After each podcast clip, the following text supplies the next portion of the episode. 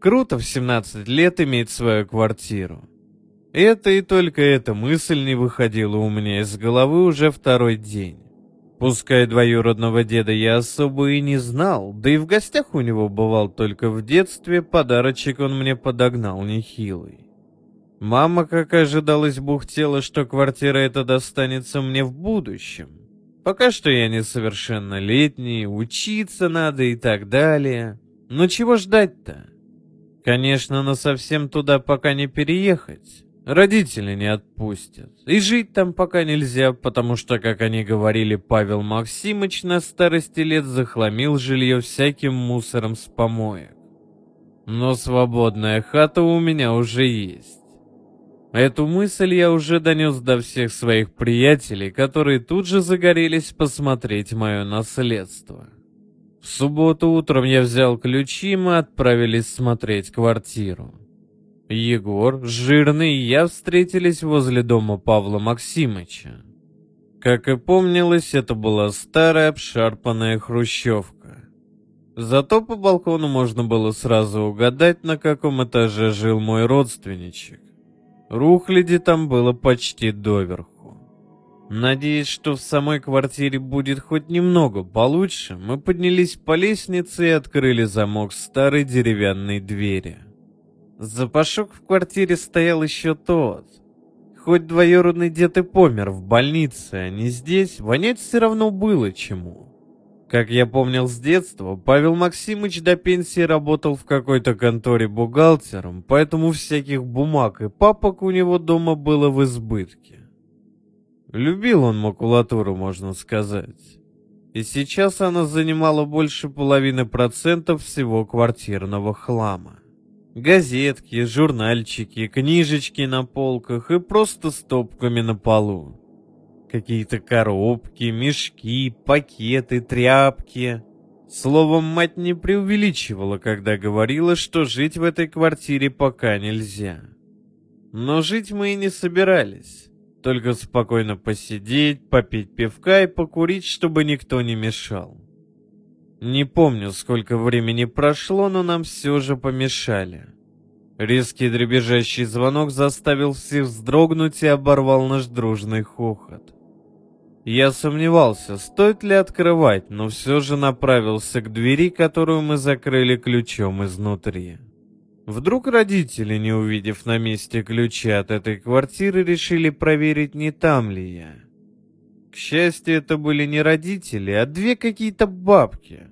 Одна высокая и мощная, вторая мелкая и больного вида.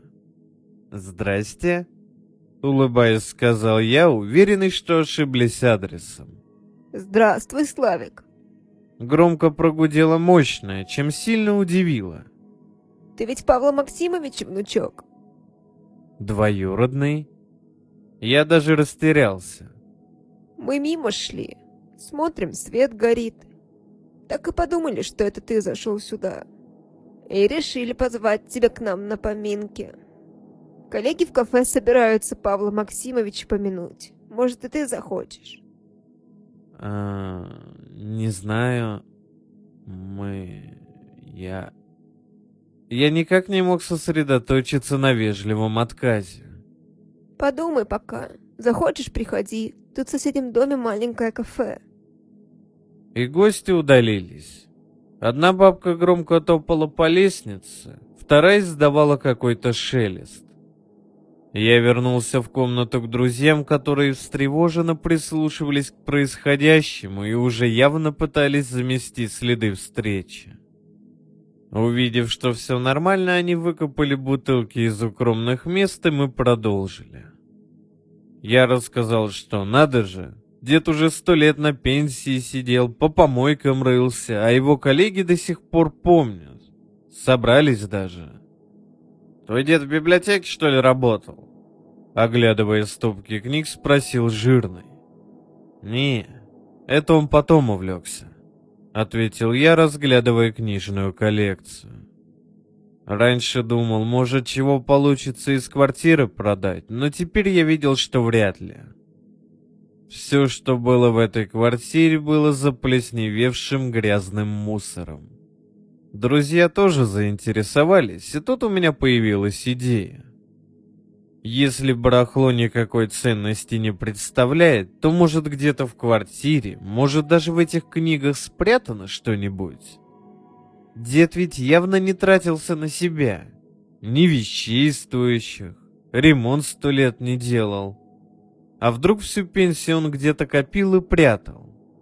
Друзья, послушав меня, согласились, что мысль хорошая, и как раз сейчас можно это проверить. С перерывами на очередной глоток мы начали копаться в книжках. Перетряхивать коробки и полки в шкафу и тумбочке. Меня уже почти одолело разочарование, когда в руки попалась какая-то особенно ветхая книга, страницы которой от влажности даже слиплись. Но можно было заметить, между страницами что-то есть. Какие-то бумаги. Пусть они мало напоминали купюры, но появился азарт.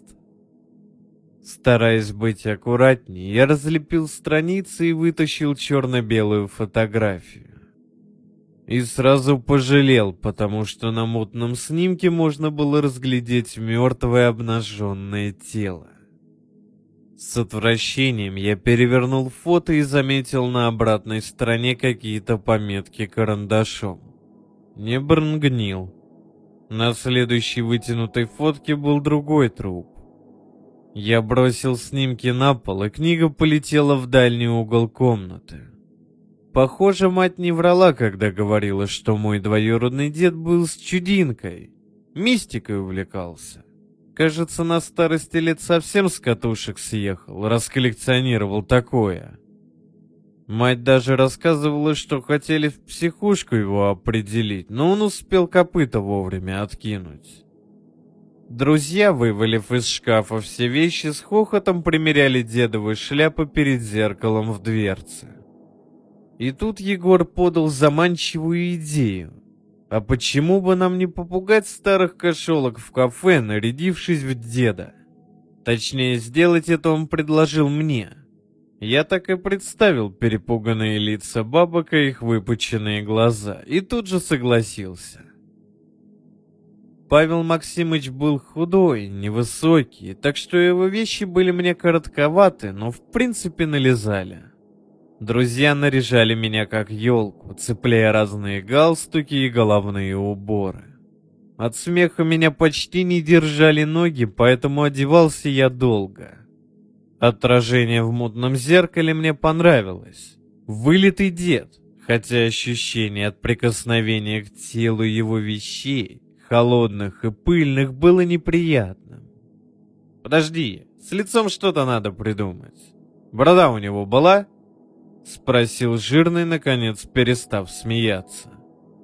«А я, думаешь, помню? Я его сто лет не видел», — ответил я, уже присматриваясь, что можно было бы приспособить в качестве бороды. В ванной нашли старую мочалку, которую примотали скотчем к подбородку. Вид у меня был такой прикольный, что я отошел от зеркала, чтобы от смеха не отвалилась мочалка. На улицу мы вышли по отдельности. Я брел впереди, стараясь изображать старческую походку. Друзья брели сзади, постоянно угорая от смеха и поддерживая друг друга. Перед дверью в кафе я поглубже опустил на лоб шляпу и постарался убрать с лица улыбку. И открыл дверь. Дальше мне не пришлось притворяться серьезным, потому что от улыбок, развернувшихся в мою сторону бабок, стало как-то не по себе. Они явно не испугались. Даже, по-моему, не удивились. «Здрасте», — прохрипел я и сразу решил заканчивать маскарад и уходить. Дернул мочалку, чтобы показать всем, что я не старик, и заледенел от ужаса, когда пальцы коснулись настоящих волос, растущих из моего подбородка. Дергаясь всем телом, я пытался сорвать с себя пиджак. Павел Максимович, а мы уже вас заждались. Приветливо прошелестели голоса старушек. Присаживайтесь. Здравствуйте еще раз, милые дамы. Павел Максимович отодвинул стул и присел за стол. Кажется, нам теперь есть что отпраздновать.